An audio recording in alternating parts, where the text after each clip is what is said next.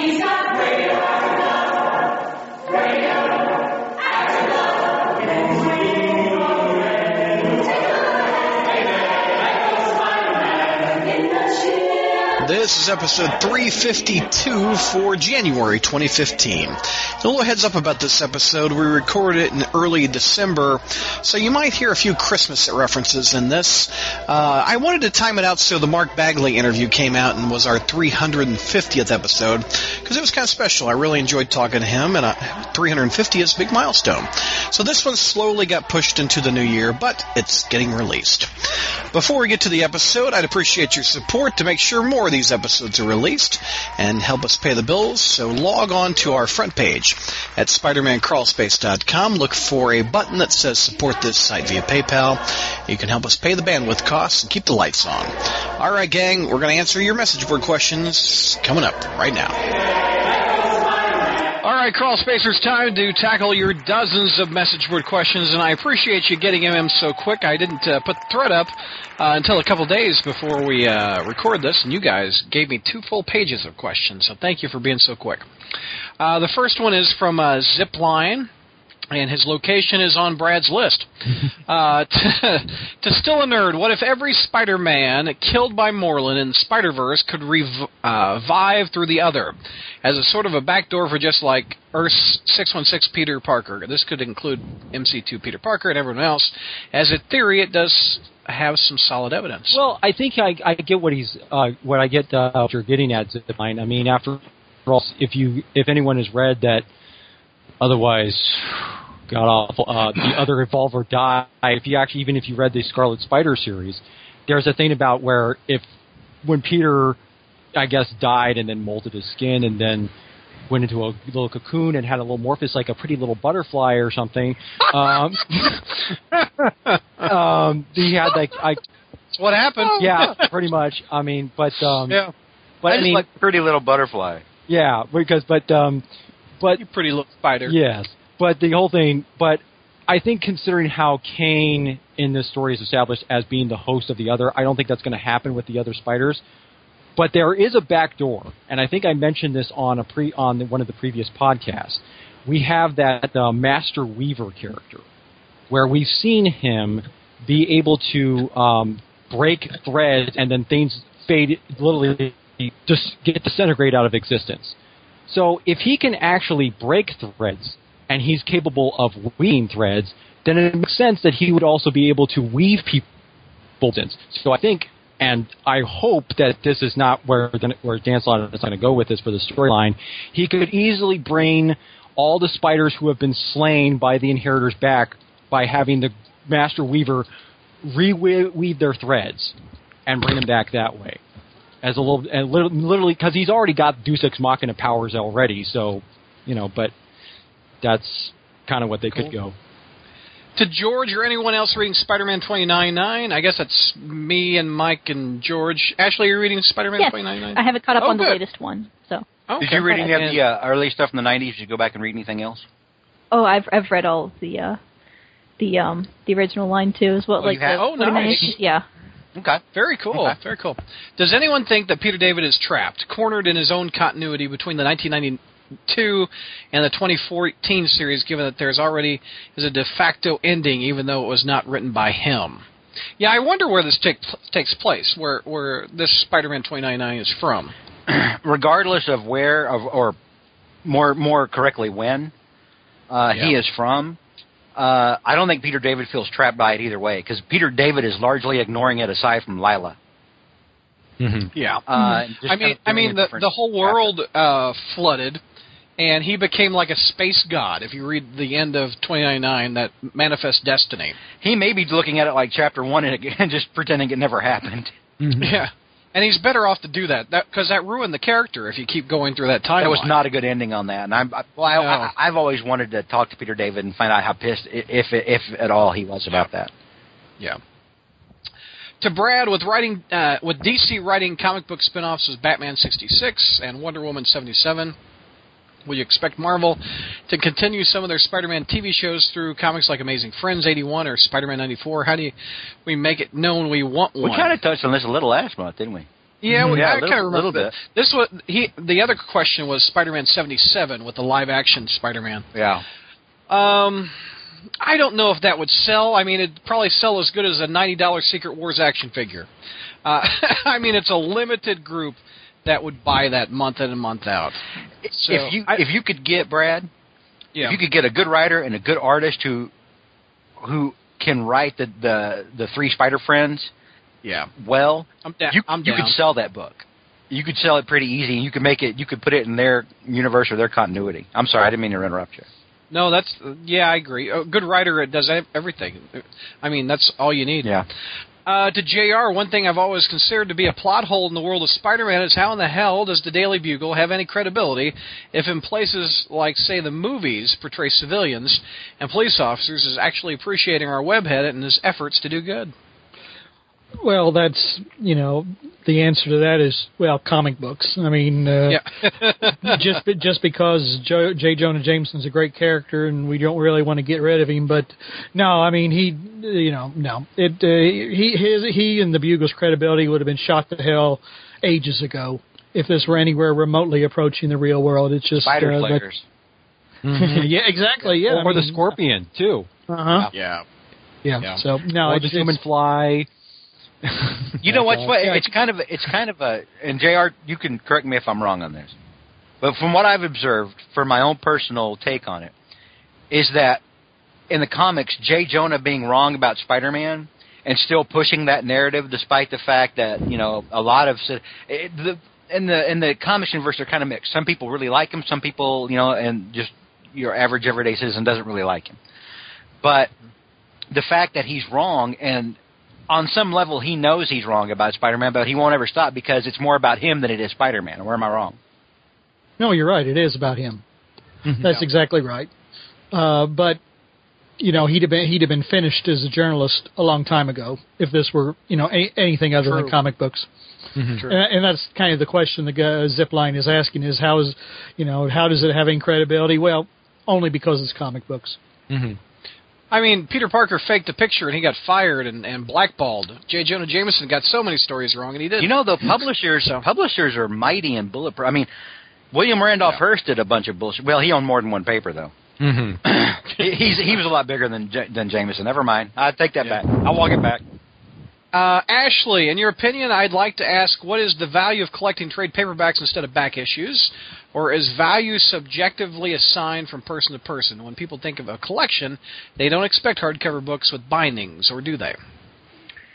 Um, it's an interesting question. Um, as far as the the trade paperbacks, I'm not personally a big fan of them. They're you know they're the, they're all in black and white. They don't have the colors, arts. You, you kind of lose something with art there. But um, Like the essentials you're talking about? Yeah. yeah, the, the essential collections. Um, Yeah.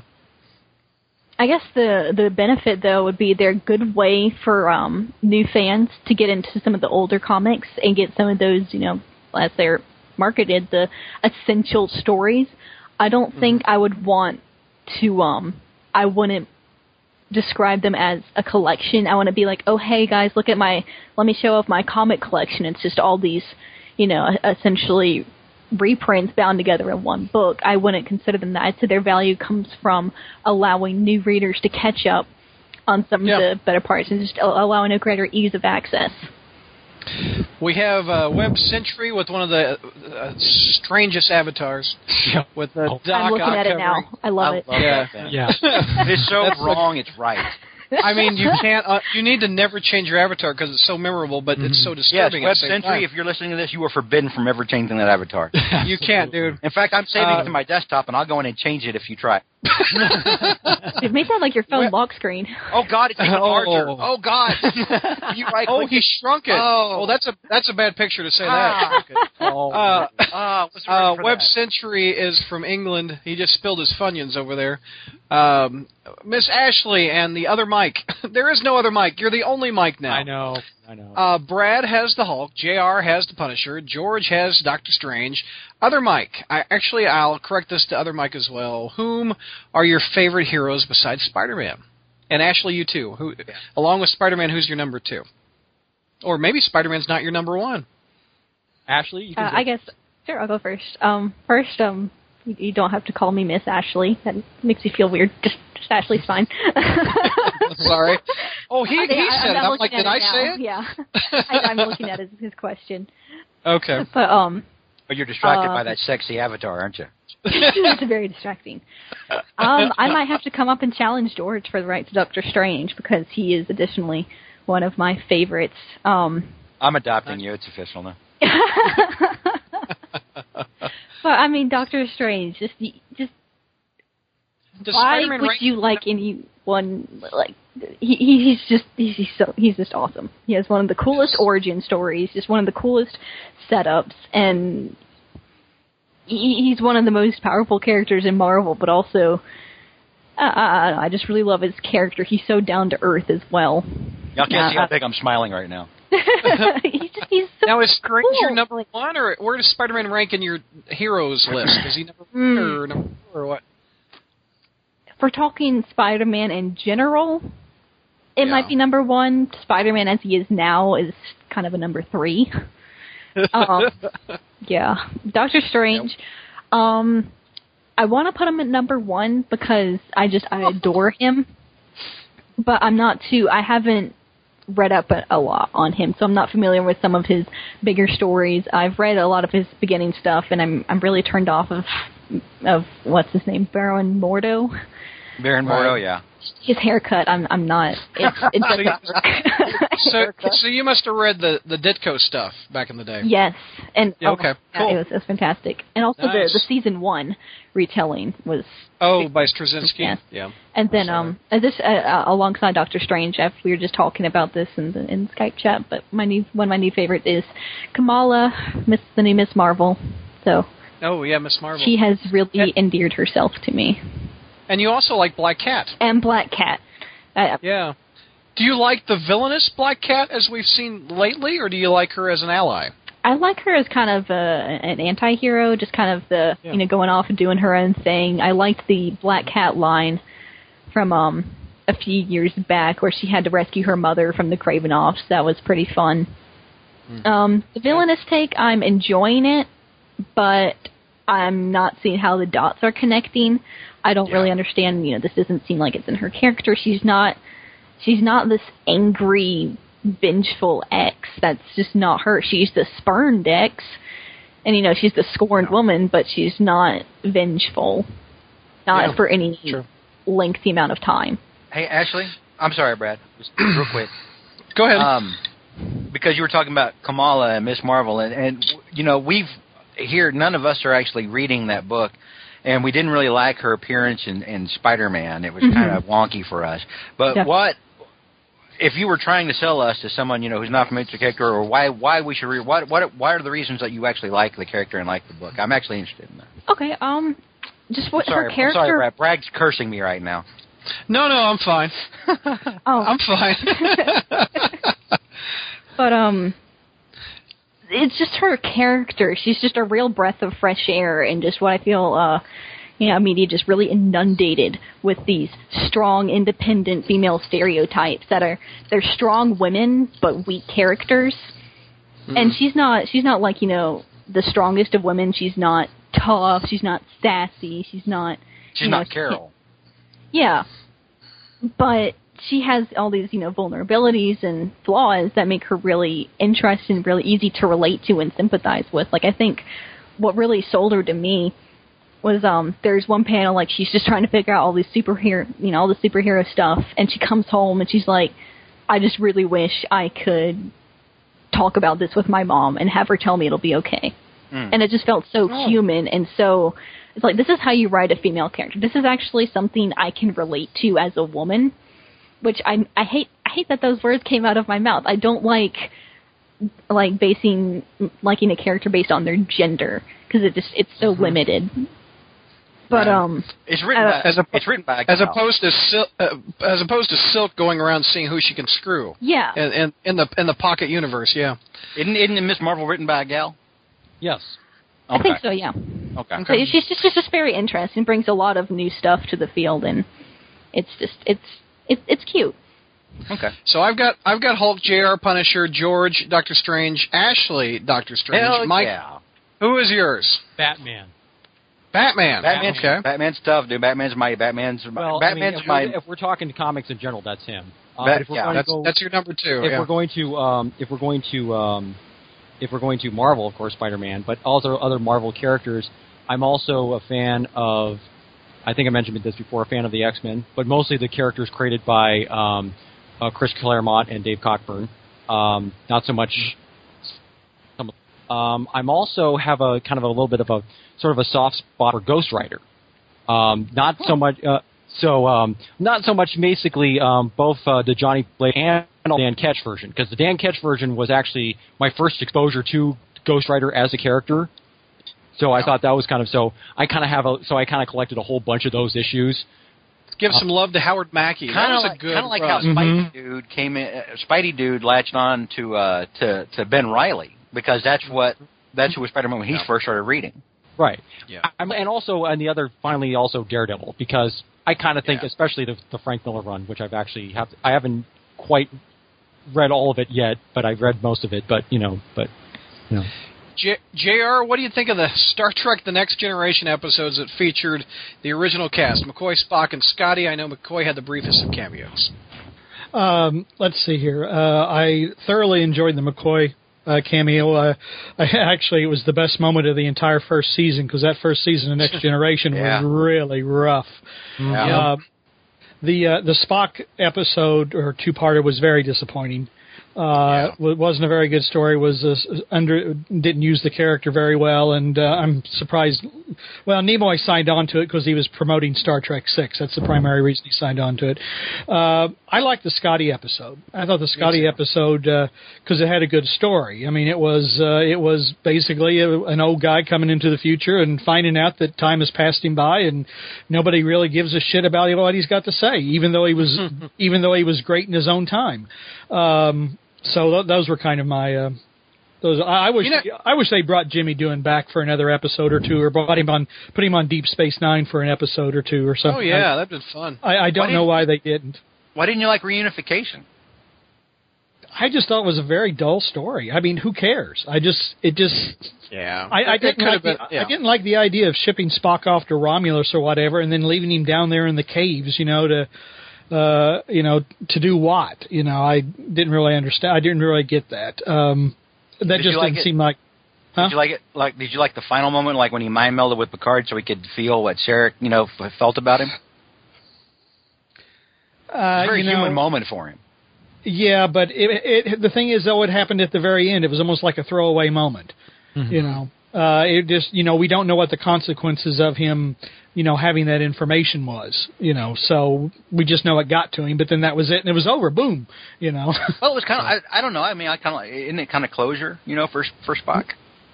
You know, because because you know he he always knew his father was, or he always felt that his father thought less of him because of his human side. But you know, to find out what his you know what his dad actually thought about him.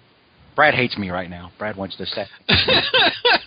but it just ha- it was it's typical in next it was typical though of the way the next generation did things you know i mean they would uh, you know s- uh, they would they would li- almost like they would build up a story build it up build it up and then like at the very end it would get interesting and then it was over um you know And- like and like the one uh, where uh, Jr's not a not a big next gen fan, if I remember correctly. no, I, I, you know, I watched the Next Generation. I liked the Yeah. Next Generation, particularly starting around season four. I thought it was a, a great Oh, yeah. show. It was Yeah. probably the best show on t- on television for like a couple of years there. It was, uh, it, but it, it just got a rough start, and and part of the problem was that that I had with it ultimately was when they killed off Kirk, and you know, it, it was apparent that Rick Berman and crew really, in a way, loathed the old show. You know, instead of seeing the old show as kind of a, you know, the ancestor of it and, you know, kind of weaving it in a little bit here and there, it, it became apparent that they actually openly detested it, uh, and thought that by killing Kirk off, that would, you know, bury it. Uh, and well, so much, you know, I guess we found out who got the last laugh there. Yeah. George, I remember you saying Ditko was your favorite uh, Doctor Strange artist. So who would be your favorite Doctor Strange writer? Uh, my favorite Doctor Strange writer is easily Steve Englehart, the guy who wrote him uh, before Stern during, back in the seventies. Uh, Yeah. Boy, you guys are some really trippy stuff with Steve Englehart. Um, Steve Englehart and Roger, Roger Stern did this as well. Um, found ways to make the character more human. And even though he's got all these powers, basically of a god, how he can still fail because of his own, you know, of his own failings, of his own inner trappings, and and you know the fact that a lot of times Doctor Strange is, is sometimes his, his own worst enemy because he is still there's still part of him that's that's still the prideful surgeon he was before he got his powers, who still thinks that you know because he is. It's not all the time, but there's moments when when he thinks, well, I know more than anyone else does about this, and it gets him into trouble sometimes. Uh, but they did really, really good. Steve Englehart and Roger Stern both uh, after him did really good work on Doctor Strange to anyone who wants it, what makes an A-list villain? Because Carrion, Spot, Electro, etc., have powers possibly above street level, yet are considered B level at best. Okay, to say that Electro has powers possibly above street level is wrong. yeah, that's true. when you can shut down an entire city and make it go dark, yeah, that's A. That's a, you are an A-list villain. Yeah. yeah. I'm sorry, you just not. Carrion could have been an A-list villain, but uh, it, it's writing. And it, oh. I, Spot could have been too. He has portals they can go in and out of, but mm-hmm. yeah, they just played him for it laughs. wasn't more for yeah. I mean, the fact that they played him for laughs, and you know, there's a lot of what makes a good character is the writing behind it. Look at the Hobgoblin, for God's sake. Oh yeah. Oh yeah. You know what I mean? Yeah. Um, but you know, I mean, A-list villains, you know, like uh, like Electro, who is one, you know, Green Goblin, Stegron. These are people who have you know, who are multifaceted and have many layers to them instead of just showing up and doing something. Ashley, are you familiar with Stegron? No. Oh okay. boy, you're Real fix- He's a dinosaur man. it's George's fa- favorite villain, I guess. He's not. Well, he's not a villain, Brad. He's more like a force of nature. kind of like you know. He's an orange dinosaur. Basically, think of the lizard, yeah. except he's a stick. Yeah. Google Stegron sometimes, and you'll see that uh, George is the biggest fan on the internet. One of the most mightiest villains in Spider-Man. Yes. Enigma 2099. His location is classified to the gang on a scale of one to ten, ranked Sony's desperation with the Spider-Man franchise. Ten being the most, one being the least. Well, Go ahead. Anybody? Fifteen. I'm gonna do. I'm gonna pull a Spinal Tap and crank it up to eleven on yeah, the desperation scale. no, I'm sorry. What was the, I was looking up pictures oh. of Stegron. So. Am I right? Isn't, he, isn't that guy kick ass? what other show can you hear that? Um, on a scale of one to ten, Ashley, how cool does Stegron look? Pretty damn awesome. Oh my God, you guys are bonding. Oh my, you hear it on his phone. He calls uh, himself the, the Dinosaur Man. That's pretty awesome. He is. Uh, welcome the newcomer, Ash Ashley. A quick question: You're the newest addition. Have you gotten sick of my infectious laughter yet? Um, wow. I'm gonna say y'all are probably gonna get sick of mine once you figure out that I snort when I start laughing really hard. I'm gonna oh, be. Man. You're about to get one up, Brad. It's okay. I fart when I laugh, so you've already got oh, one oh, up. Hey, hey, it's not a scratch and sniff podcast. Oh, too much information. Too much information. Fine. Too far, Brad. Too far. Fart and too far. That that hurts. Uh, finally, tip of the hat to Spider Yoda, Mr. Jr. Next time these youngins give you shit, just remember they have to get where we've been if they make it. All right. Now wait a minute. Thank I, you. we established that Jr. lost his position as Spider Yoda after the Secret Wars heresy. Oh yeah, yeah, yeah. It yeah, didn't. yeah. Was that a consensus or? Except Jr. wins Spider Jeopardy. He won Spider Jeopardy, so he's still, too. I guess he got it back. I got he, Jr. got his groove back. My my cross is a first time poster. His coordinates are 10 0 11 0 2. I don't know where that is. Look it up on you need, Google a, Maps. you, need a, you need a cat. You need one of those. Um, I guess. those, those cat. Whatever. By the way, I love when people put their locations on, on the the. So I appreciate that. Uh, Ashley, first off, welcome Yes, to the cross. Uh, here are my questions to Ashley. Are you reading any comics other than Amazing Spider-Man at the moment? We've established Captain Marvel. What else are you reading? Um, Ms. Marvel. Oh, Miss yeah, Marvel. Miss Marvel. Um, then some of the offshoots from um, from the Spider Verse, like Spider Woman or Spider Woman, Scarlet Spiders, uh, twenty ninety nine. Um, I think we just added the Miles Morales to our subscription list. Um, Did you stop after the, it like rebooted? Because you said you read Ultimates. yes, I Ultimate, yeah. I stopped after they killed off Peter Parker because they broke my heart, and that's still one of the saddest things I've ever read. And I think I'm finally at a point where I can just emotionally accept someone else in Ultimate Spider-Man. So I, I I've heard Miles, Miles- is a very good line. Better accept it quick, because I think it's all ending. Oh, well, that's right. No, Miles is a great character. Highly Mhm. recommend. I feel like Uh, oh, go Yeah. no, go ahead. oh no, go ahead. I'm sorry. I'd say if if I'm going to read it, I have to go back and read all of Ultimate again and give Peter his send off, and then pick up Miles. Yeah. Uh, who are your two or three of your favorite Spider-Man villains and why? Um, I think my favorite Spider-Man villain is Kingpin. He just always brings these very um, I don't know, just very you know life or death situations. Just presents all these really great I don't know moral dilemmas for Spider-Man. It's just he has all this not just uh, physical power but influence. Mm-hmm. And If um, you're a fan of the if you're a fan of the Ultimate, you probably love that fight where he just trash talks during Yes. that whole fight. You that's that's a great Ultimate it's Spider-Man scene. It's fantastic, and it just goes Yeah. on and it's perfect. But and he he's such a great villain in Ultimate. Like he he crushes Yeah. the guy's head, and the, he threatens to blow up the school. It's like oh my god, and it, and you actually believe he would do it. He presents a very real threat, Yeah. and it's just he's. I, I really like him. Just in any iteration, he just has a very big presence, just physically and um, metaphorically. So I think he's a great villain. He also asks if you have any C or D list villains that you like. Um, I'm kind of new to this uh listing. like I'm hearing like the A list. I get the, I get the concept, but uh for talking Some would possibly say Stegron is a low C or D list villain. Not that I would say this. No one would say that, Brad. Swarm would be. He's a he's a Nazi covered in bees. It's a Nazi skeleton covered in bees. Nazi skeleton covered in bees. Swarm would be considered a D list villain, possibly. Um, and the coup de grace of D-list villains would also be the Hypno Hustler, the hypno. Hypno the Hustler. disco, vi- the, the disco villain, who basically Yeah. his powers is to mesmerize people with his groovy tunes. Big Wheel, Literally. Gibbon, Grizzly. There's a lot, boy. Oh, Oh, yeah. I think I think I'll go with the the room full of uh Felicia's new goons. They all Oh, seem yeah. pretty. Felicia's goons, not nice. Got eight the guy with the eight ball for a head. forehead. Hey, that guy's awesome. I want to know his story, man. I know. he lost at a pool game and somebody shoved it on his head. What- That's his did someone like hit him with a radioactive eight ball or something? And that, I, I, I want to know the story. It'd be magic. If he ever yeah. beats somebody, does he yell, "You just scratched"? Prepare to get scratched. Oh, there you go. That's a fight line. JR, I just read Paul Jenkins' A Death in the Family, and I was fascinated by the idea that Norman considered taking his own life. Was that plot point dropped after the story, or did it show up again later, maybe during The Dark Reign? Also, have you read any of William Shatner's Captain Kirk books? I'm talking about the ones that resurrected Kirk. Um, first question um, w- uh, about Norman wanting to kill him. Well, Norman, uh, yeah, I know they kind of at the very end he kind of stared at a gun and then couldn't do it, but he really he really wanted Peter to take him out.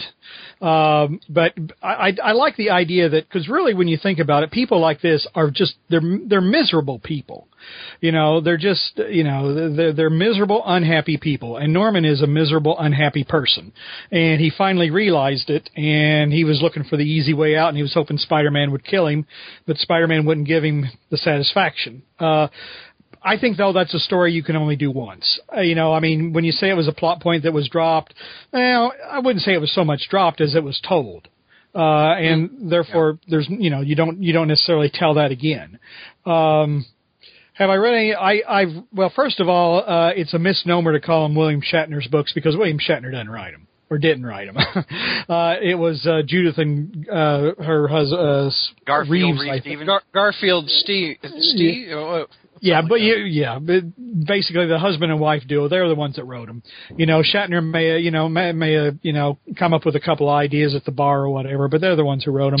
um, I thought they were the, the only one. I didn't really read any of them except there was the second one where they actually brought Kirk back, uh, or the, one return. the return because that was very it had Spock and McCoy in it a lot too, and I like that. Uh, but really, actually, from what I saw, I thought they were mostly self-indulgent.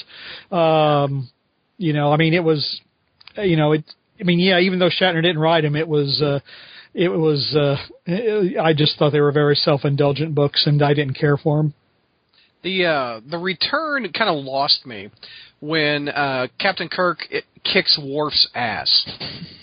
I, I just like he's a sixty-seven year old man. He's not going to beat up Worf. What? Anyway. When? Yeah. Yeah. What? Well, the only the only the only uh, the only uh, caveat to that, which is it's not defendable really, but just you know science fiction wise, is the the Borg nanites were in him. Oh, okay. Yeah. so yeah, that, that's how they revived him, the Borg nanites. So and and it was established too that the, they were also killing him as well. So yeah, he could probably he could probably run souped up for a while and then burn out. But Oh, we were just talking about Stegron. George Stegron versus Godzilla. Who wins? The audience. well, um, I tell you who loses. That's mankind. Uh, Stegron would probably find a way to control Godzilla somehow or redirect Yeah. him, and uh, so Stegron wins. Uh, just like Batman, the answer is always Stegron wins. In fact, Batman probably is the only person who can beat uh, Stegron. We know Spider-Man can't, you know, can barely beat Stegron's tail. Yeah. So Yeah. That's his most powerful his. Achilles heel is Stegron's tail.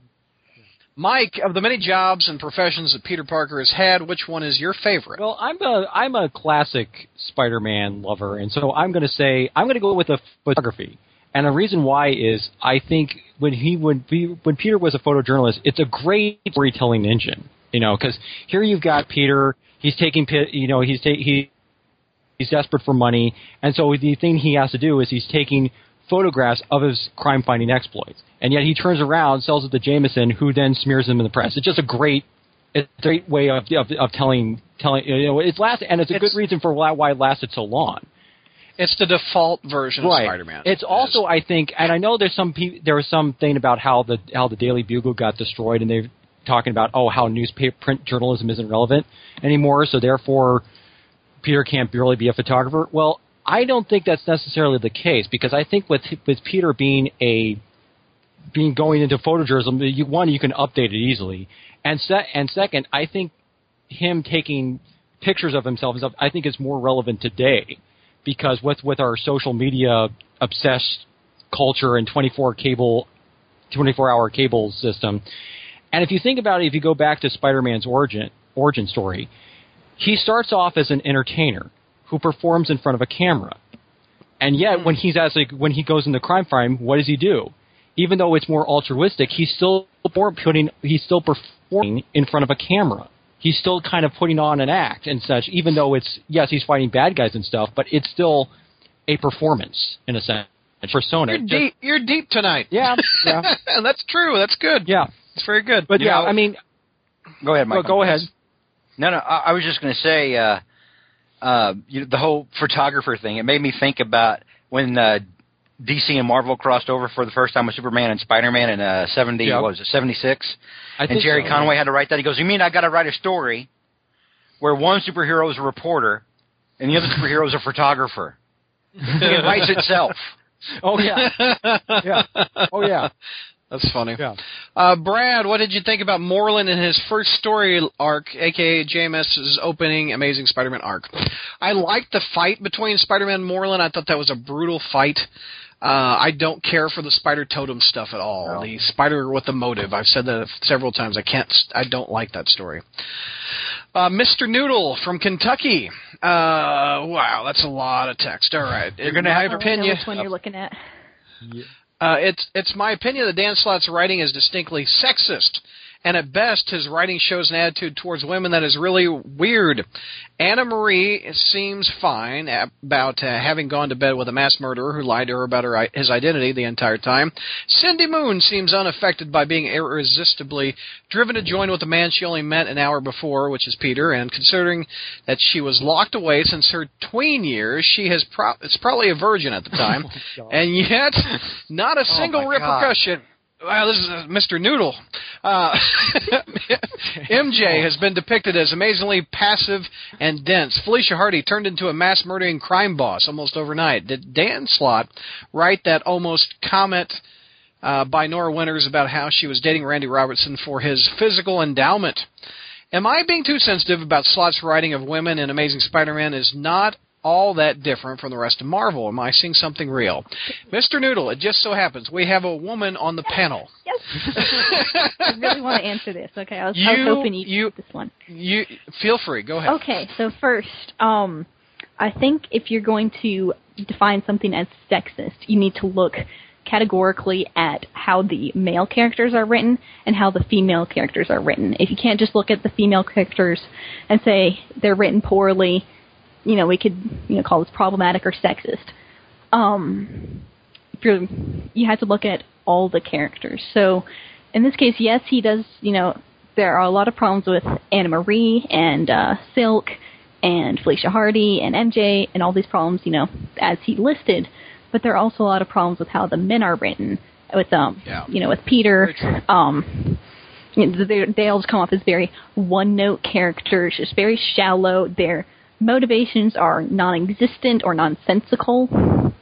So um, I would honestly attribute this to bad writing and not necessarily sexism. I think honestly, I, I wouldn't for all of um our faults against Dan Slott, I wouldn't uh, I wouldn't describe him or characterize him as sexist or misogynist because he seems to really enjoy the female characters that he's written. He he really I, I can see a lot of passion for Silk and how he writes her and how he puts her into the story. I can see that he likes Anna Marie. Um, and uh, Carly Cooper is actually, I think, an example of uh, one of his female characters that came across very well.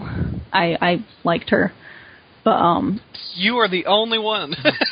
well, I I caught her at the tail end, right when she was Yeah. she was kidnapped, and so she was turned into a goblin. And I'm like, oh, that's Oh, horrible. okay. And so you know, she was, you know, um, so it, it's a little. I feel like it's jumping the gun to just go for the sexist button. Though I can see why someone would be worried. I think it's just a, a problem with the writing and you know character development overall. It's just weak writing, not sexist writing. Good answer. Mr. Big Al from Edgeware. Ashley, welcome to the show. My question for you is what's your favorite Spider Man movie? Oh, this is hard. I think the very first one, just the the f- not the very first one, the the first Sam Raimi film, because Yeah, with, it's with the Goblin. I- I got to a point where I couldn't go back to the original trilogy and enjoy it the way I used to because it just didn't feel like Spider-Man. But watching the first one again, there's it's so campy. It's it's just it, it's having fun with itself. It's not trying to appeal to you know mass audiences. It's not trying to appeal to comic book fans. It's just trying to I don't know have fun with what it has. It's like you have Willem Dafoe and the hokey Green Goblin suit, and it's just it's it's one of the few Spider-Man movies that I can actually enjoy. You know, going back to after You didn't like Spider-Man 2 with Doctor Octopus? It, it, it's such a good movie, but I can't watch it anymore because I'm like, that's not that's not Spider-Man. It doesn't make sense. It doesn't work. Yeah. The uh, I, I- I shared this on the Crawl Space Facebook page uh, the other night. My daughter, who's four, uh, said, "Daddy, I want to watch Spider-Man with Sandman, the movie with Sandman." I'm like, "Okay." So uh, the scene where uh, he just uh, got the ring from Aunt May and he's he's he's uh, walking back home, uh, the new Goblin appears on the screen and uh, Ava yells at the screen, "That's a Power Ranger!" and I'm like, "Oh, girl." You're like, oh, let me show you the first movie. Yeah, well, remember the first one? Now that's a Power Ranger. Oh yeah. man, I want to see Willem Dafoe on like a tokusatsu show now, and they have like a little music going, and they have him doing the kicks and an explosion in the background. Oh, I want to see Rita, Rita Repulsa summon him so she he has to answer to her and Lord Zedd. Well, they Or need he to has, splice, you know. well, they need to splice the, uh, Willem Dafoe's Green Goblin footage with this with the Japanese Spider-Man. Yes, And What the- it what would be so perfect. oh, What the first Spider-Man movie really needed was uh, was uh, was uh, an appearance uh, by that was Green Goblin teaming up with that what what was that Pharaoh werewolf guy? oh, from gosh, Power Rangers? Oh, oh. One of You the mean with the wings or something? Yeah. uh, what- Oh, he that's- like a it looked like a werewolf from ancient Egypt. Yeah. Yeah. All right, let's see. We've got. Uh, we all know Marvel has claimed that the marriage was allegedly limiting in the long term, and how the unmasking in one more day. their solutions to that apparent problem. However, do you think the latter stories are themselves limiting for Spider-Man at least as how much as the marriage? Since it renders all drama revolving around Spider-Man's identity redundant. After all, if his identity is revealed, couldn't he just pull another mind wipe? Additionally, what's the point of him keeping his identity hidden from people like Aunt May or Betty, whom he knows are definitely trustworthy? I think that's a good point, actually, because, and I think part of the going to elaborate on that a little bit is we kind of, since they had that unmasking story, we kind of already know what the reactions from the supporting cast are going to be. Yeah. So, the fact that I think it really set back uh, Aunt May's character. As being, I think that's one of the best things that J- JMS did when, during his run was to actually have her learn the secret identity and how it she be kind of came aim more in the know and less kind of the senile Yeah. bat. But Aunt May was one of the best things of the JMS Oh, yeah. run.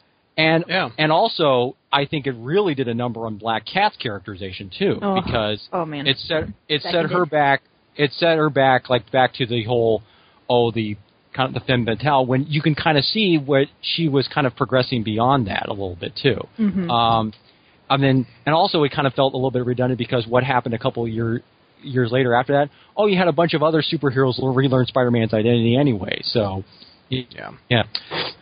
JR, based on what we know of Mary Jane during the high school years, uh, like Parallel Lives and Untold Tales, how do you think her and Peter's relationship would have panned out had they met in high school or even gone to the same high school?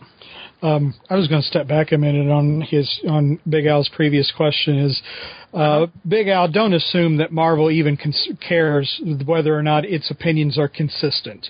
They didn't Yeah. like the, they didn't like the marriage because they they they took an immature. Uh, narrow-minded perspective about it. We didn't like it. We didn't grow up. It wasn't the Spider-Man of our youth. We Spider-Man don't wasn't like. cool anymore. Yeah, he was too like- old. Yeah. yeah. So so yeah, don't yeah. I mean, so yeah, they they talk about they're disingenuous. So uh, don't e- they they don't care that they're not consistent and. uh you know, so I, I wouldn't even, you know, I wouldn't even try to connect the dots because they sure as hell don't want, don't care about it. Um, your, your question is, how would it have panned out? I don't know that Mary Jane would have been able to stand him in high school. Uh, a guy like a kid like Peter Parker, and I and I'm just speaking off the top of my head. I'm sure that you can you can probably disagree with me, but uh, a kid like Peter Parker is not appreciated by girls in high school. Girls in high school do not like boys like Peter Parker. Uh, it's only it's only when they get older uh, and um, that they start to like guys like Peter Parker. And I think that's kind of typical. It's it's very telling, Jr. In the fact that Betty was the only one back then who liked him. hmm Well, Liz a little bit. Well, not initially. Liz liked to mess with his head, though. Betty- you know, Liz yeah. Liz was pretty immature. You know, Betty she. liked him. I'm sorry. Go ahead, Jr. No, I was about to say, no, I was just saying, Liz, Liz liked to mess with his head. Liz was immature. She wasn't. I don't know that she really liked him. But Betty liked him. But Betty did, wasn't wasn't with him in a in a high school environment. She was with him in a professional environment. Mm-hmm. So so you know she's getting she's seeing him differently than someone who goes to school with him every day. So Exactly. I That's think good. I, exactly. so I think what you're saying is is right on target there. Brad and George, what's your favorite Spider Girl stories? Uh, where uh, Norman, uh, where Normie becomes the Green Goblin for the first time, and not only did Spider Girl kick his ass, Mary Jane kicked his ass. Yeah, I remember that one. Yeah. Uh, I like the ending of the book. Um, I also liked uh, when he met she met her father. Um, I'm trying to think. I liked it when she met Aunt May. Mm, yes, she was named at. That was yes, really, that's that was really yeah. good. Yeah.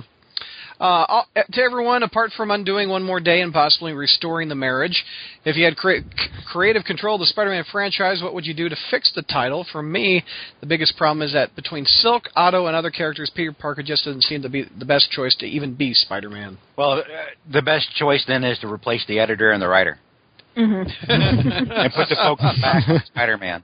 Nice. I mean, seriously. I mean, it solves itself. yeah. yeah. Yeah. Oh. Tear the building down, build a new one. Yeah.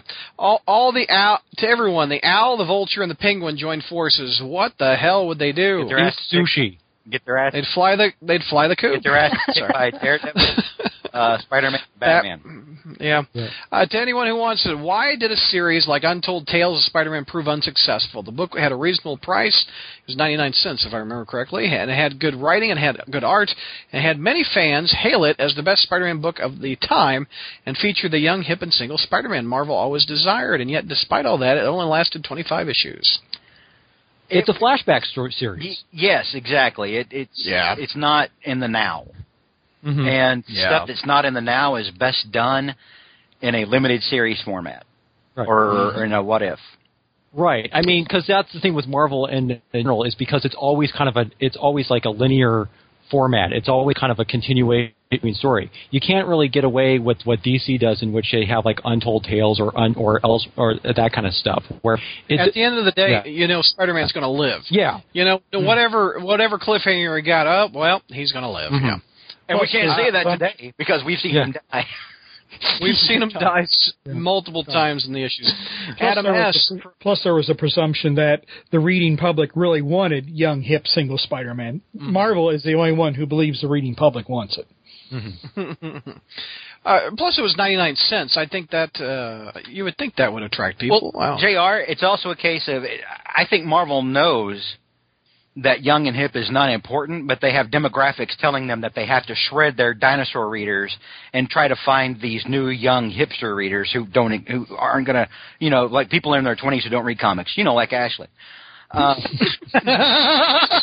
Well, I've, I've always said, I mean, they can't. I mean, I mean, first of all, the Marvel should not try to appeal to me. I mean, I'm at the end of the bell curve. I'm too. I mean, I really am too old. I mean, they shouldn't be trying to appeal to my demographic.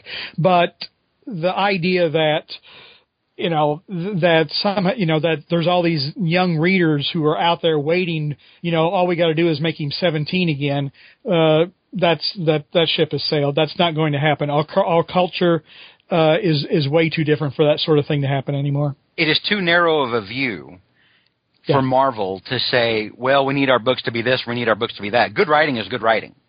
Exactly Uh, someone like me, who's you know, uh, or I guess I was in my in my 30s when I became a Harry Potter fan, and I, you know, I would- I would read it with my cousins, and we would discuss it, you know, with my cousins who were much younger. Good, you know, good writing, good characterization, good story. It doesn't matter what age the character is. exactly Uh, Adam S. from San Diego, California. To everyone, as another year draws to a close, it's time to reflect on those that came before. Who is your absolute favorite Spider-Man writer, and who is your absolute least favorite? Anybody who wants to I know that who's going to win this one. one. who Stern. Oh yeah. Stern, yeah. Well, yeah, Stern's my favorite, and oh, get ready, Jr. You're probably not going to like this one for my least favorite. Marv Wolfman. I don't. No, He, fan. he didn't uh, really write it all that long, though. Well, he, yeah, he wasn't I know. there that long. Yeah, I know, but I read his whole run, and I think he was trying a little bit too hard to kind of make Spider-Man hip for the disco era, especially that whole, especially that whole like the thing with the with that with that trying to rekindle the romance with a married Betty Brant, which I think utterly destroyed her character after that. Um, and I think I think uh, n- now the later stories, I think he kind of started once you, the Black Cat got intro- introduced and this 200th issue was coming around. I think he was kind of improving a little bit, but reading some of those those things, you can kind of tell they're really trying is really a product of its time. He's trying really hard to try to be hip with it, and it just you know, it just didn't do it for me. I don't think. I mean, I think Teen Titans run later on was better, but you know, hey, uh, hey, Ashley. Hmm? Um, we're talking about Roger. Do you know who Roger Stern is? No. oh, okay. oh, oh.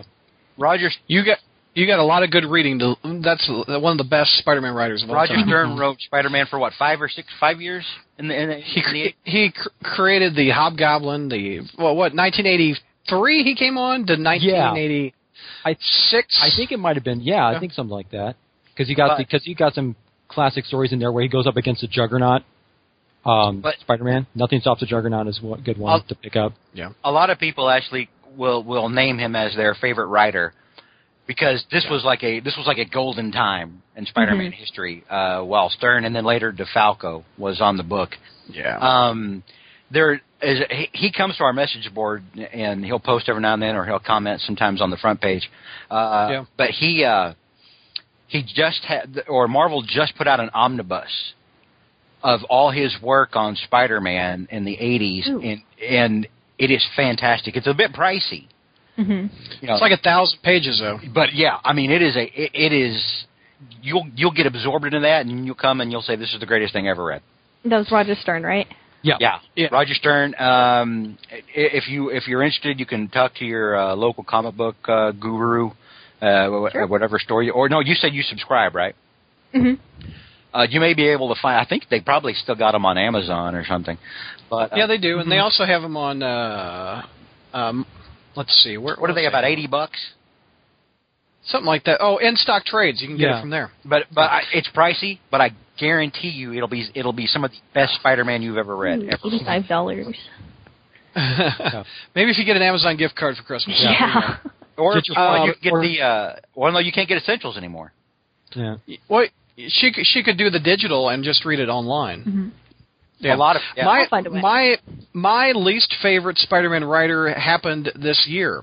Matt Kindt, who wrote Marvel Knights Spider-Man. Oh yes. One of the absolute worst Spider-Man stories of all time. I could not follow it. I don't know. I was I was smoking on George's Christmas gift. I uh, I could I could not understand what was going on in that book. Absolutely one of the worst Spider-Man stories of all time. Man, Who's your least favorite or your least favorite uh, Amazing Spider-Man writer, Brad? ASM writer. Is it, is it Slott?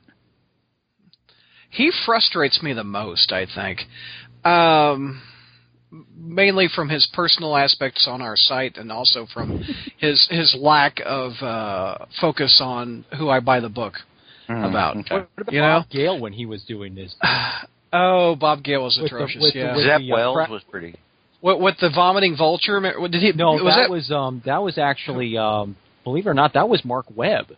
No, no, no, not Mark Webb. That was um no, that The was Mark? Webb. The That- director. that's the- it- I'm sorry.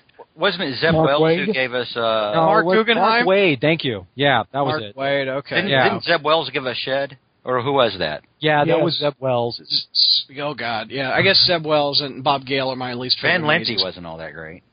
I actually liked him. I thought he was. I like, did- I, thought he was in a pretty good. I thought he was okay. I thought he, eh, you know, pretty. Dig, I mean, he wrote, wrote an excellent spot story. Actually, We have another new poster, Spider Matt. Uh, if you could pick any moment of a major story arc in Spider-Man history to change, excluding one more day in the Clone Saga, what moment would you choose? And what? Well, Ashley's out. Yeah. and what do you think the repercussions of changing that one moment would be? the origin of Venom. Oh, very good. Very Yeah, that good. And actually, I would not even have him. I would not actually have Venom be um, Eddie Brock. I would have actually had made him um, for those, you know, um, Lance Bannon.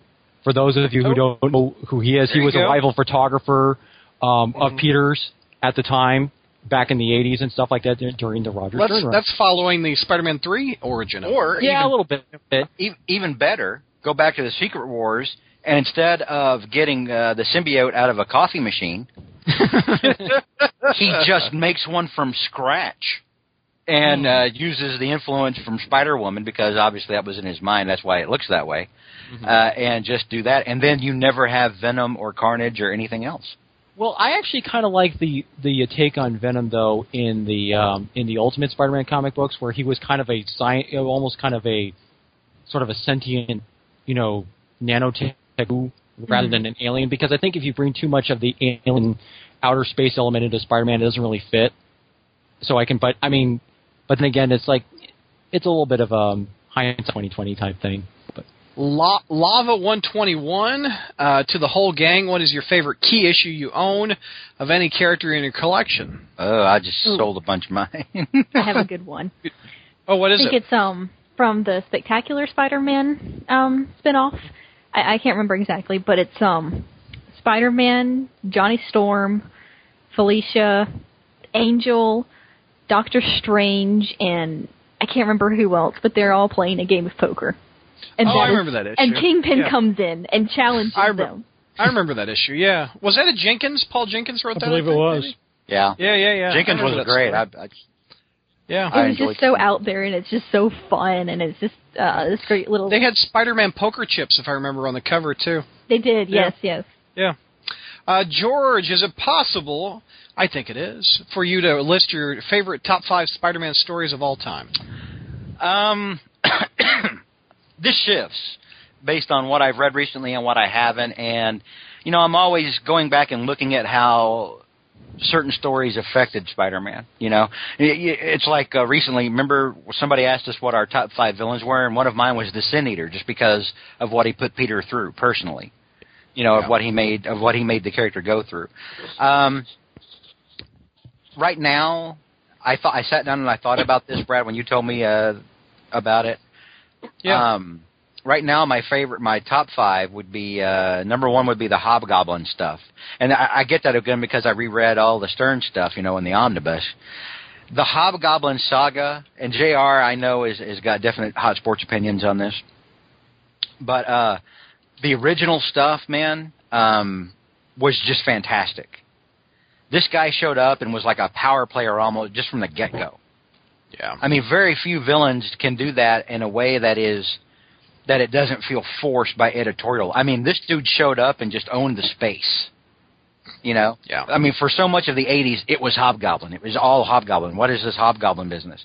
And to me, that still has a lasting effect. You know?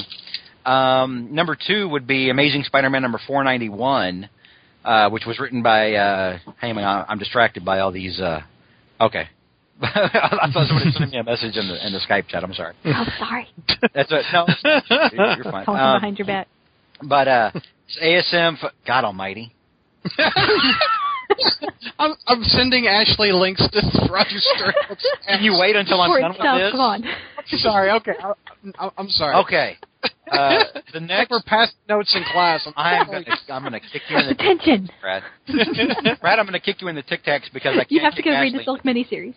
No, God, stop. Oh, it's an ongoing. Ah. All right. That's Uh, that's permanent attention. this this is funny in that I'm trying to get us back into the message board questions. Normally, I'm I'm I'm trying to divert us. Go How off some ironic. segues, and Brad's sitting there going, "I'd like to I'd like to strangle you right now." but now I'm trying to actually get through this, and Brad, you know, now I know how Brad feels. Help out our newest panelist to read some of the best Spider-Man stories of all time. All right, so number two after the Hobgoblin saga would be Amazing Spider-Man number 491, which was written by JMS, in which MJ returns. That's the Doctor Doom in the uh, airport episode or issue. And now the Doctor Doom stuff is not. It's it's so so. But the strength of the writing between Peter and Mary Jane and what they mean to one another is amazing. And it and at the time, I remember there was a time I was very highly critical of JMS. JR remembers this very well. Um, I didn't. I did not like the totem stuff. You know, I, I there was. I didn't like Mary Jane not being there.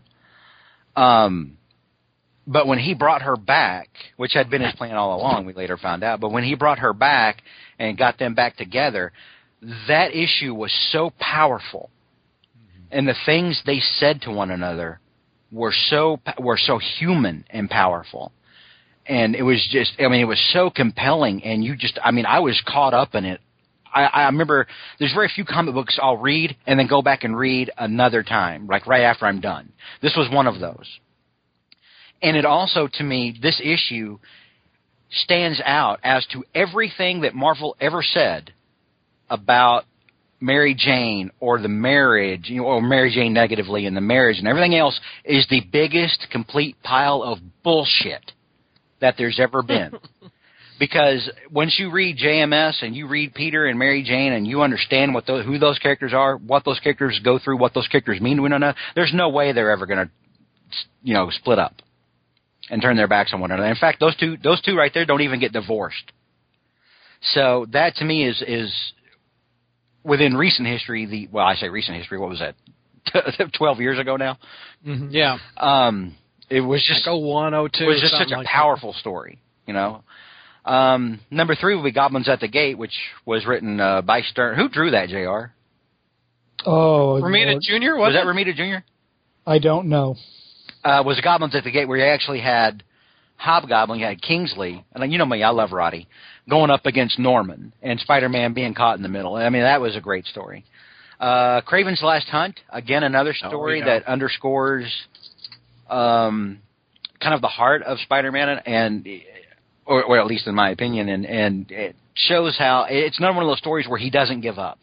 You know, like uh, Amazing Spider-Man. What was it, Brad? Where he's trapped under 33 or 38? 33. Yeah, thir- 33. Thank you.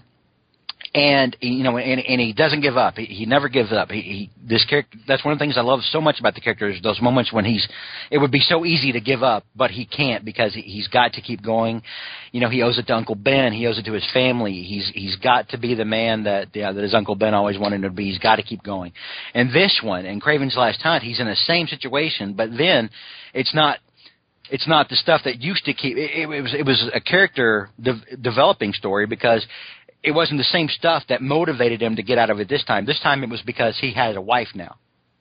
You know, he had to get out because he had just gotten married. He had a whole life ahead of him with his wife that he had to get back to, and it's still for me. I love that part of the story. Um, and number five, Secret Wars number three. When what happens, Brad? Uh, he kicks all the X Men's ass. Spider-Man kicks the X Men's ass. One of one of the Yeah. several times Spider Man shows up and just lays smack down on X Men. Uh, top mentions: uh, Juggernaut, Firelord, Kid Who Collected Spider Man, of course. Uh, the death of the Stacys, both of them. They were both they were both well done. Um, so there you go. Those that's my that's my top five.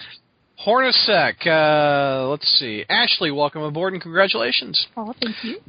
To everyone, in a recent episode when reviewing the Amazing Spider-Man issues, George said, for once, I can't remember the exact quote for, so I'm paraphrasing, Pornasek actually uh, listens to all of our podcasts and picks out our funniest moments and transcribes them on a thread on our message board. So you have that to look forward to. Uh, anyway, George said that Slott was writing the character of Peter Parker so immaturely that it read like it was written 20 years ago.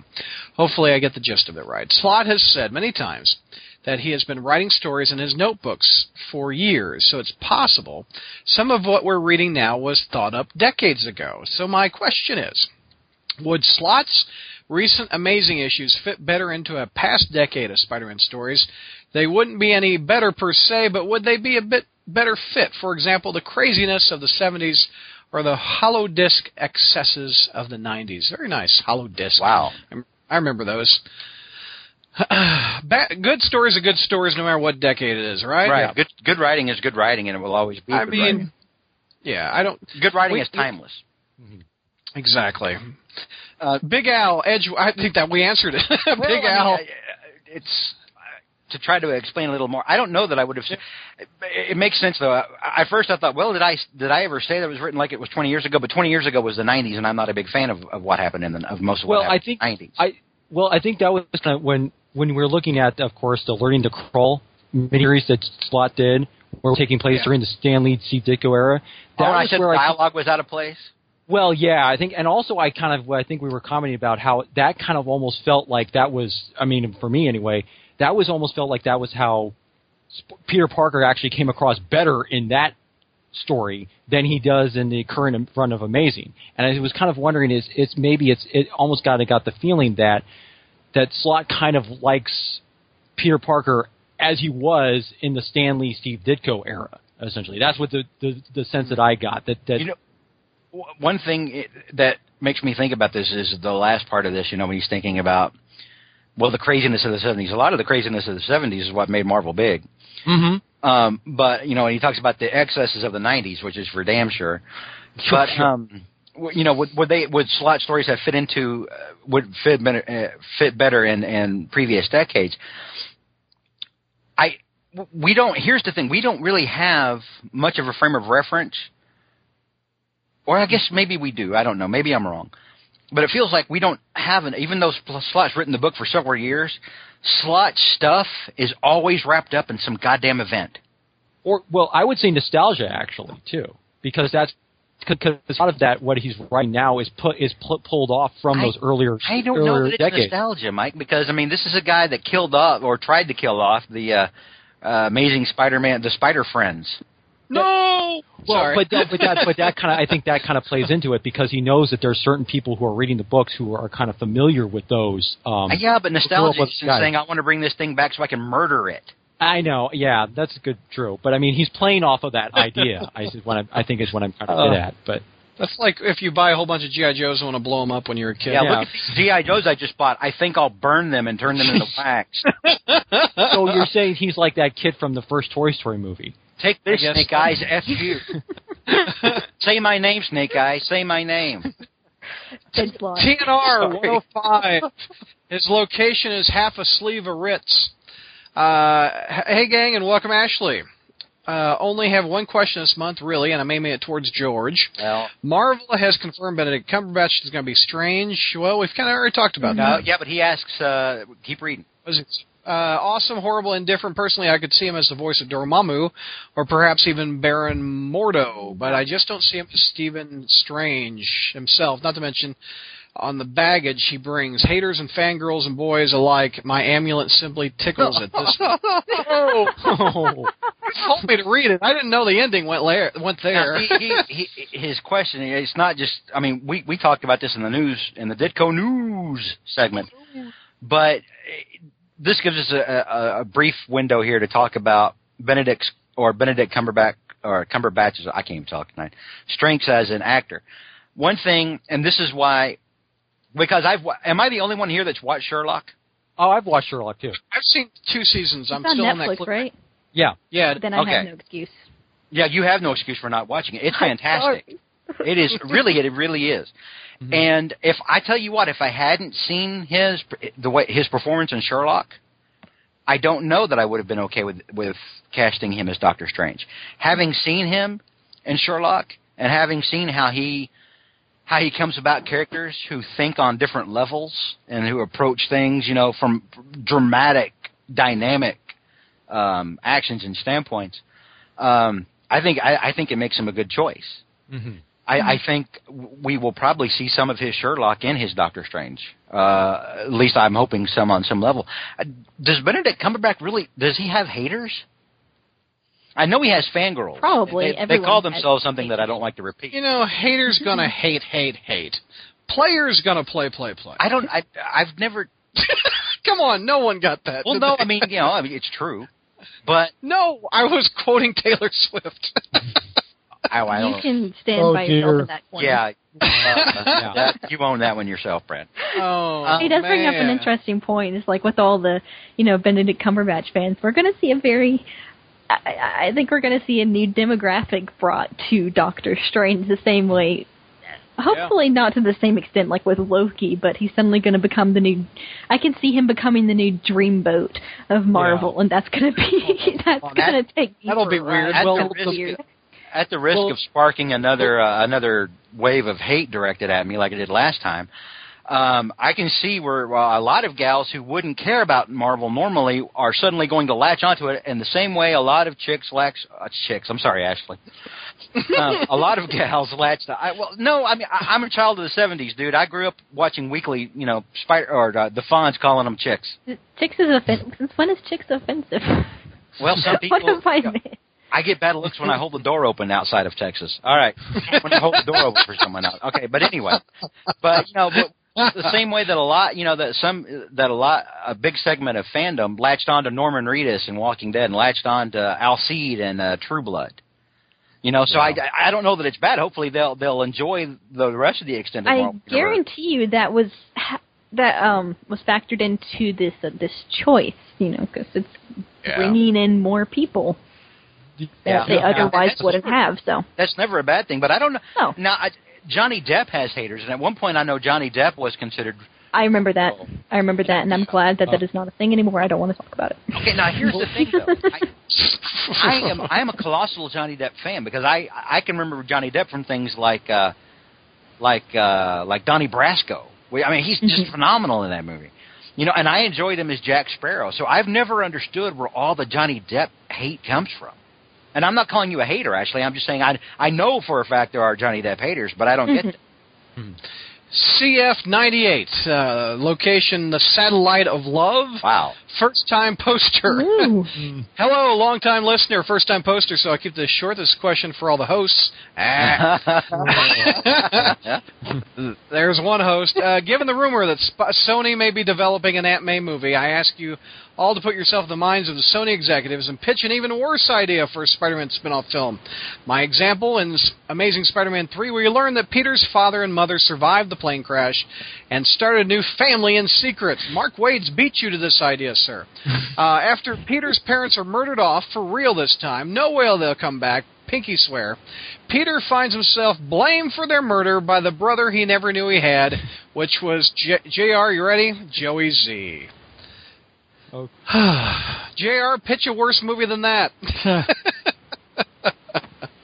Not at uh, not at 2:22 a.m. Eastern time. I've actually got one. Hit it. You, Oh, this 'cause question's I, aimed being at the, you. being the nerd that I am, I actually gave a lot of thought to this. Oh, Get ready. Okay. Oh For man. my- okay, I got a pitch because this is going to be like a pitch, folks. Okay. The film will star Maisie Williams, who plays Arya from Game of Thrones. hmm And she's, of course, plays a typical, you know, high school teenage girl. And her parents are played by Tommy Maguire and Kirsten Dunst. Oh no. Oh, no. And what are Tommy you doing? Maguire, of course, he's got a little goatee going on and everything like this. And and as Maisie's, uh, you know, experiencing, you know, kind of doing her girl stuff and everything like this, she's, you know, you know, kind of showing prowess on the basketball court that she's never experienced Oh. before. And So- of course, Wait a minute. you're Why like, is Spider Girl a bad idea for a Oh, movie? get what? I haven't finished yet. Oh, you're going to go off the rails at some Okay. point. So as so then so then her parents are thinking we made it, maybe we should sit down and talk to her. So they're about to get sit down to talk to uh, Maisie Williams and say okay you know and tell their their sweet sweet sweetie there's something we need to know. All of a sudden there's a knock at the door, and so Tobey Maguire, the dad he goes over to the door and says well I'll what who could be this at this hour? So he opens the door and Daniel Radcliffe is there. Oh.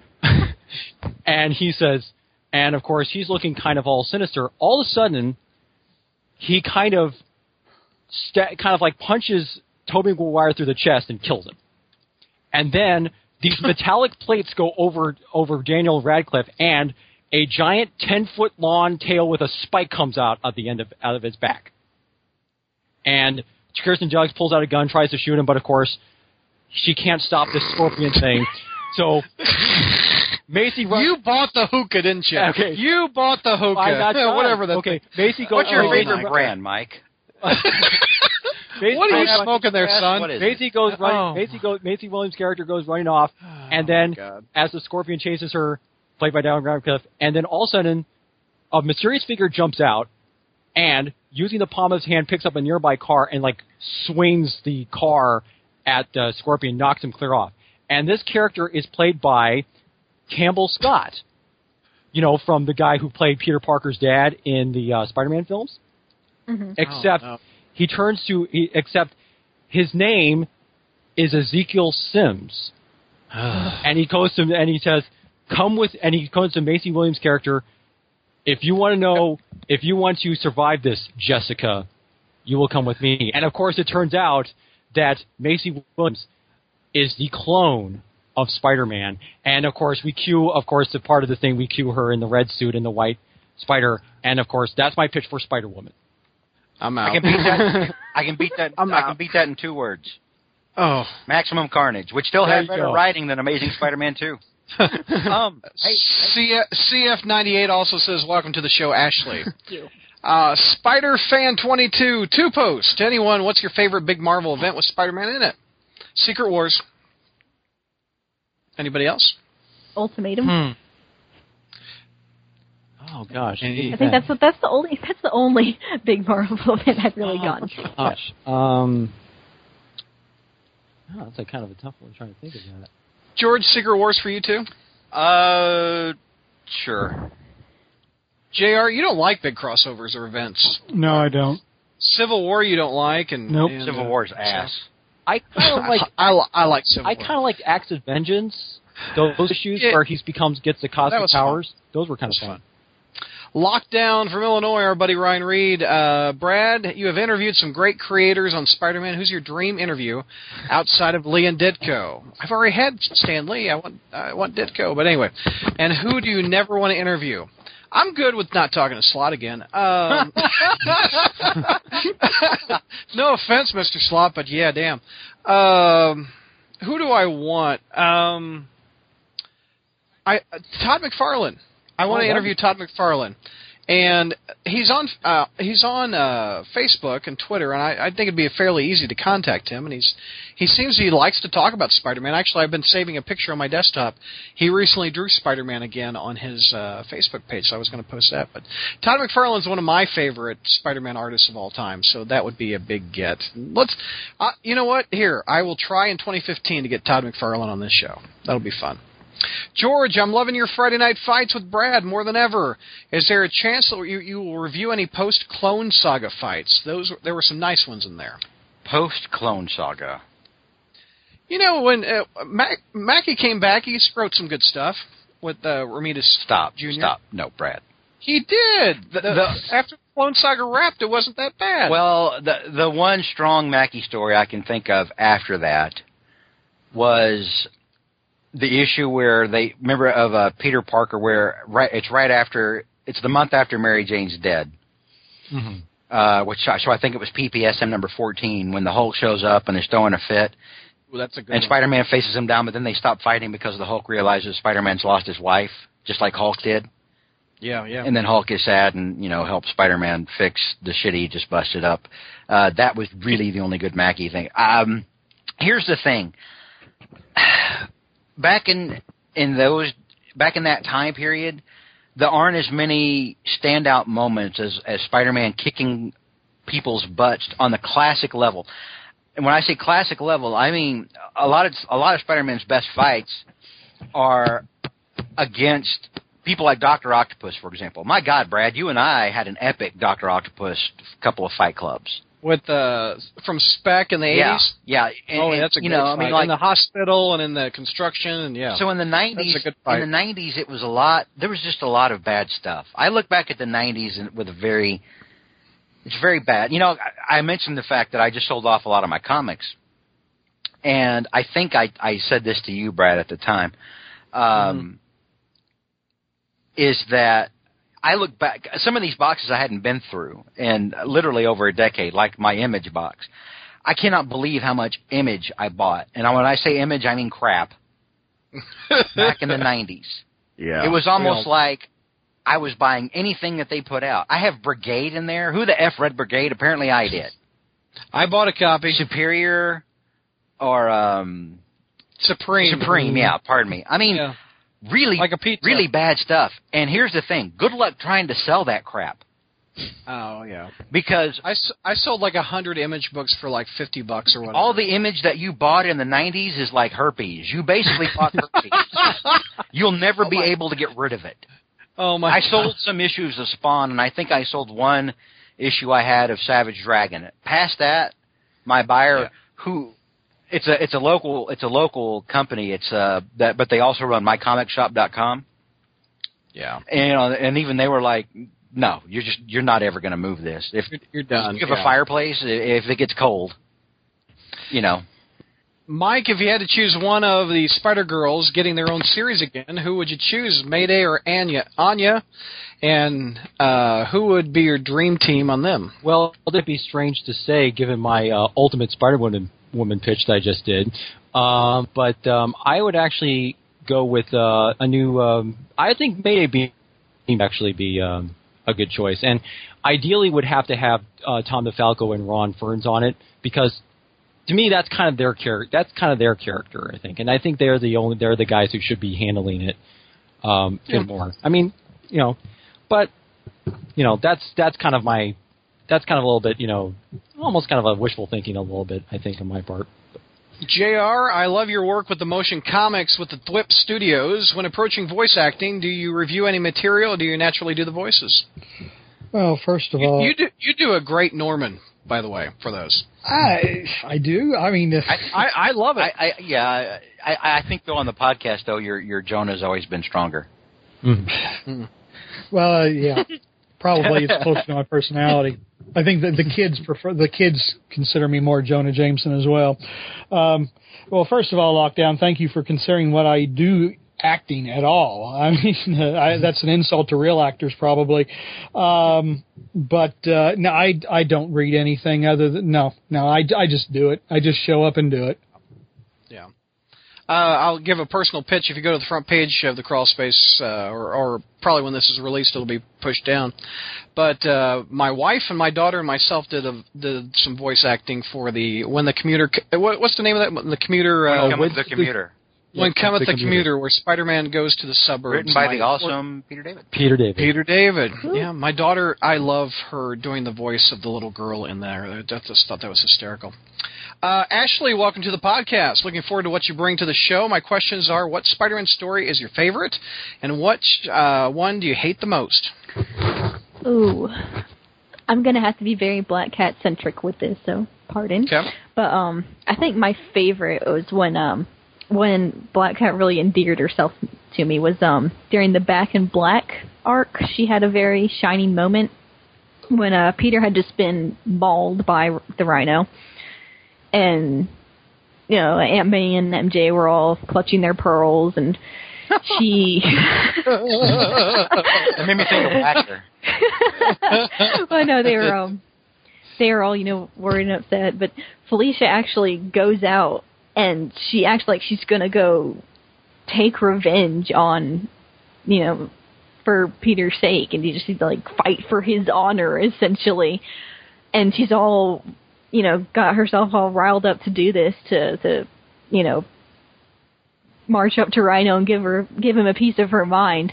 But what she ends up doing, she just kind of sees him and she has this very human moment with him. She- She's just like, you know, I can't remember exactly what she said. It's, it's been a while, but she essentially just talks him down and just says, you know, Yeah. she, she just she just has this moment, and it, it was just a, a great moment showing just her her loyalty to Peter, and just her, her strength as in um as an ally, and kind of not a, a direct fighter, but just kind of that you know works out of the shadows and kind of in the woodworks, which I think is one of her She strengths. She doesn't have. She doesn't have that now. no, no, she's Yeah. she's dressing up as the sexy scientist and running around and you know commanding guys with eight balls for heads. But we'll see where that goes.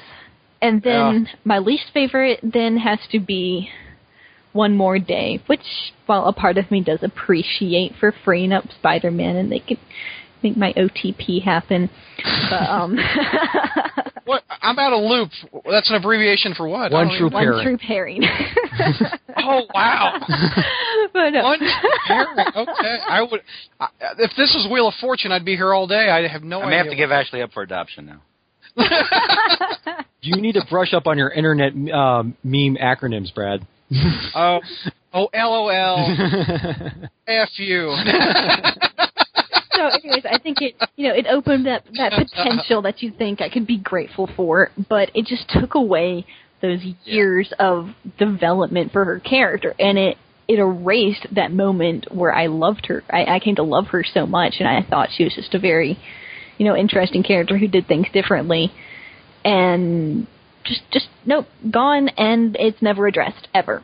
So I think I remember reading an article on here, which props to whoever, whoever wrote it for voicing my thoughts exactly, but that how a lot of her odd um her odd decisions in the more recent comics, like since going back maybe three, three, four years, could be attributed to this loss of you know character Ac- development. Actually, I think the the piece that you're talking about was written by the guy who had just asked this question. Ri- I Oh, think this hmm. was Ryan. no, I. I think Donovan wrote that, didn't No, he? I think Ryan wrote it. It was uh, wasn't it? Uh, it pops up in the top. wasn't it most like a Black Cat uh, friend? Oh, friend, yeah. friend not It- foe.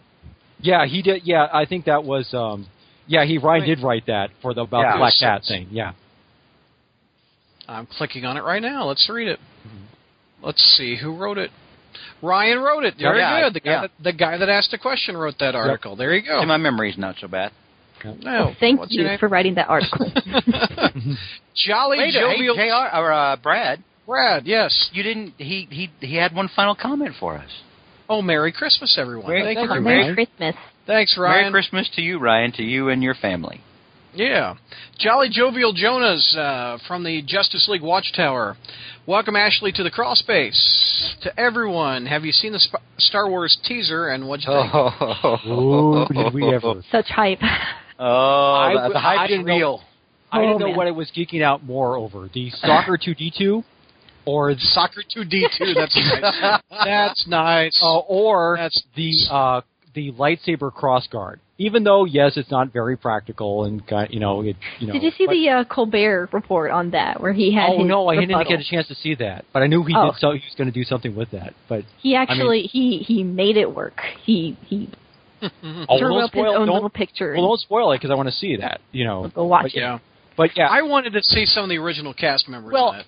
it's good they didn't because it's supposed to be a teaser. So, but Mhm. And in a way, this was very. I thought it was very bold with the fact they had John Boyega from uh, Attack the Block show up in the stormtrooper outfit, a stormtrooper, one of the heroes, which I think, oh, that's kind of I saw a great meme. I put it on my Facebook about uh, "You are not the droids we're looking for. and then thir- fast forward 30 years later, he is in the desert.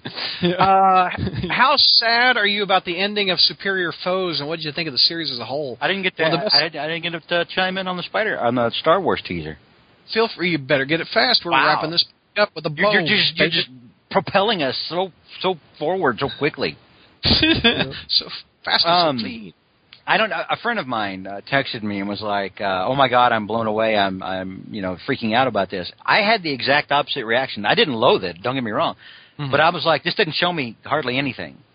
It does. It, it doesn't show me a lot. I mean, it's got the the tense build up music and everything, and then it's got the ooh Star Wars and look at the Millennium Falcon and look at some X wings and stuff. We knew we were going to see that, but it didn't. There's nothing in there that I cared about. Like Brad said, there's no none of the uh, of the legacy characters in there, you know, and I just I'm like I I'm I'm sorry I was let down by it. I wanted to see more. Yeah, I agree. Uh, what did you think of the ending of Superior Foes, and what did you think of the series as a whole? I love the series as a whole. Uh, I love the series as, as a whole. Uh, actually, that's another one I can I can highly re- Brad and I can both highly recommend. yeah, If you Superior like, I, I, so yeah, if Superior Foes. Yeah, if, you, if you like stuff that doesn't suck, if you like stuff that's that is just viscerally funny, yeah. uh, That's a great. it, it is a fantastic book. And um, You can probably pick it up with two trades. yeah, Oh, yeah. well, no, I think there's I, I- they've they've been releasing them as it goes along. Actually, oh, okay, because it's Uh, a, because I thought it was going to be two trades or three trades. I would love to see like a like a hardback version of this come out. Mhm. I, I would probably get that. Um, but it is it, it was a fantastic series. Uh, loved the ending, and I um, I I hope, and I've said this before. I hope that Spencer and Lieber get to do other stuff. Man, if they got to do Deadpool, Mm-hmm. Well, Lieber's got another book. What did he just get assigned? Um, He got to do. He's doing. I think he's doing. Ant- Um, he's not. No, Ant-Man. No, I think is that Ant-Man. Spencer or is Nick Spencer doing Ant Man? no, yeah, yeah. Nick Spencer's Who's the writer. Uh, Steve Lieber's the Yeah. artist. Right. Uh, Spencer's doing. Yeah, he's doing Ant Man. And I think both uh, Spencer and Lieber are doing kind of an independent, uh, kind of an indie That's comic right. called The Fix that there's going to be coming out. I'm not sure which the who the publisher is. For, oh, it's an it's one of the Image books that's going to be coming out. I think it for next year that they're going to be doing. I don't know what it's about or something, but that's what it's called. It's called The Fix. Before we wrap the show up, I got one last question. The guy didn't put it on our message board, but he, I think he got confused. Uh, he added it in the comment section, and it's spider related, aimed at Jr. So you got this last one, Jr. Uh, it's from Henry. Wake up, Jr. Wake up, JR. You're going to wrap this show up. My first issue of Spider-Man was with Morbius. At the end of the comic, Spider-Man grew four extra arms. I was so grossed out by the issue, I decided not to buy any more Spider-Man comics. Of course, I oh read my friend's collection, and I had quite a collection of my own going, but I was stuck on not buying any new issues. That was about 40 plus years ago. With the new number one of Spider-Man, I finally started up again. He has skipped from issue 101 to now. That's a long, Wow. big Wow. Dude, Wow. no. With the new number one of Spider-Man, I finally start. So he stopped in what 71? Just about. Yeah. Yeah. My God! Oh, All right, geez. 71 to 2014, he has a gap. My With God, the how new- old is this guy? He's older than you. Uh, with the new number one of Spider-Man, I finally start up again. I enjoy listening to your your broadcasts as well. My question is this: Spider-Man, and so it seems most of Marvel has been rehashing and rearranging the same original themes over and over again. Give the Hulk a different color, Iron Man a new suit, clone Spider-Man, give him a new suit, eliminate Mary Jane, bring back Mary Jane, eliminate, rinse, and repeat. My question is this: What was it about the original Marvel characters that had so fertile, that was so fertile to last 50 to 75 years of time, and why has it been so difficult to create fresh ideas in superhero land? Was it simply the times? Have the creative minds moved on to other mediums? Am I missing something? And what's your opinion? What, in your opinions, are the qualities that make a true, true great superhero and cast of characters? My question is directed at Jr. Oh, and my- please add. you're asking. A, we're getting a question like that at quarter to three in the morning Eastern time. Oh my heavens! Well, this Oh. guy's been out of loop since 19. He's like he's like silk. He's been in a in a compound da- since 1971, and he just came out in 2014, and he bought issue one, Mm. and he saw Spider-Man half-ass naked with a web around his ass. Oh my! He went from six arms to a naked spider ass. Oh boy, As I was about to say, let me. uh What was it about the original Marvel characters that was so fertile the last 50 to 75 years? Well, Why is, boy, it, I- why is it difficult difficult to create fresh ideas? Well, one, I mean, you kind of answer your own question of why why is it difficult to create fresh ideas now because it is 50 years later. And uh, I mean, even even though we all we all do gripe about, uh, you know, why are they reusing the same ideas, blah blah blah. Well, in, in a way, it's almost inevitable. Uh, there's only so many good ideas out there, and uh, there's only so many good stories out there, and they're repeatedly told. Um, boy, what what a what what it, it, what it, what it was? it was a factor of so many different things. It was a factor of the times that they debuted, um, the the people who read them then, the people who wrote them then. Um, I don't know that you could do that. I mean, in a way, and I personally, I think part of the reason that the the old superheroes survive is because they're they're they are kind of dated. They are kind of cheesy. Um, you know, I don't like any of the modern takes on the superheroes, to be honest, because you know they they almost try to make them realistic, and when they do that, they lose something. Um, you know, I mean, it, it's I, I honestly can't even give you an adequate answer to this question at this particular time. Uh, I mean, it's a good question. Uh, what cre- you know, but uh, it's it's more it's more involved than than I can give you right now. Any other thoughts before we wrap it up about that? I Everybody's sleeping. No, it's don't- 3 a.m. I don't have anything to. I don't have anything to add to what Jr. said. Yeah. I got stuff that I didn't get to that I, I wanted to say uh, about the the Spider-Man movie and Sony.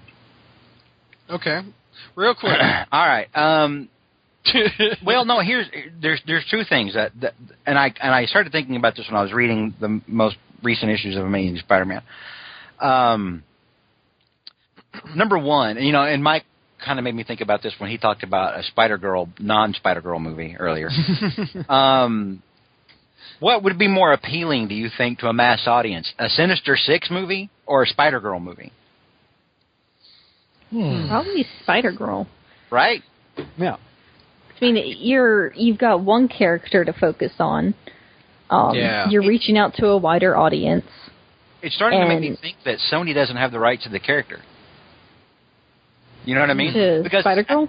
Yeah, because as Ashley just pointed out, you know, the, and I didn't mean to cut off you listing the strengths of why that of why that is, but there's more reasons to do a Spider Girl movie than to do I at least in my mind. But then again, I'm not a backwards ass Sony executive. Uh, a, Sinister, a Sinister Six movie.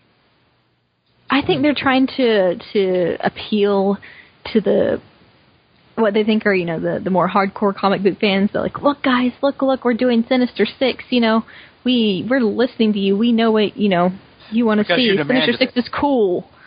Yeah, but they're whereas they would consider like something like Spider Girl to be too niche, I guess, and not too um not something people would want to see in the mainstream. Because like how how relevant is this to Spider Man? I, I guess see- maybe it's I branching off too much. I see Spider Girl as, as something that could be a sleeper hit. Mm-hmm. And if you actually do it with Mayday, and you actually do it with an older Peter and an older Mary Jane, but a Spider Girl movie could be a sleeper hit, and Mm-hmm. suddenly I see thousands of fan videos with sad emo songs, you know, using slow mo clips of the movie, you know, like every other damn thing that there is, you know. I, mean, I feel like if they is did like a- that, it would be too confusing to a general audience. To be like, oh wait, suddenly Peter and MJ have a kid, but wait, what happened to like they, there was Gwen and but the the Kirsten Dunst, and it, You're it right. gets too. They, they'd have to be careful about Couldn't where you they explain said that? it. I mean, just on the poster and say Spider Man's daughter. Yeah, but they would Yeah, but then you got to go which which ver- which version is is it the first three films or is it is it the with uh, Tobey Maguire or is it No, going to no, be the the- Andrew the Garfield? Tobey film? This, this this conversation will be continued on the message board. Oh Phil, yeah. Phil, Right I am it's wrap- flipping me off. Things. I am. I'm gonna. I'm gonna go around the horn for final thoughts. Jr. Final thoughts, sir. Uh, it's 13 till 3 in the morning, and I want to go to bed. Uh, Mike, final thoughts. Well, I like to. Um, I think I like to welcome Ashley again for be joining us and Yeah. keeping us boys straight and narrow and not swaying too I don't know off about track. Oh, my lord. yeah, because I laughed at that, someone's going to hate on me on iTunes. uh, Four stars. Mm. Now, my uh, George, final thoughts. my final thoughts are number one, Merry Christmas everybody again. Yep. Number two, suck it, Douglas. You got a third one? No, Yeah, that I'm a goddamn monster. well, that's, that's a given. So Ashley, final thoughts. Oh, well, just thanks to everyone for the very warm welcome. I wish I could respond to them individually, but I thought it'd be better to just give everyone a big thank you for the welcome and the congratulations. Um, the, the panelists and um, message board posters alike. So I'm glad You to be did- here. You did great for your first month. You did great. if it makes you feel if it makes you feel good, actually, I you actually I, I figured you would be good, but you you actually surpassed what I had what I thought you would actually bring. Same here. Same here. oh, oh, shut. Warm Christmas hugs. Oh.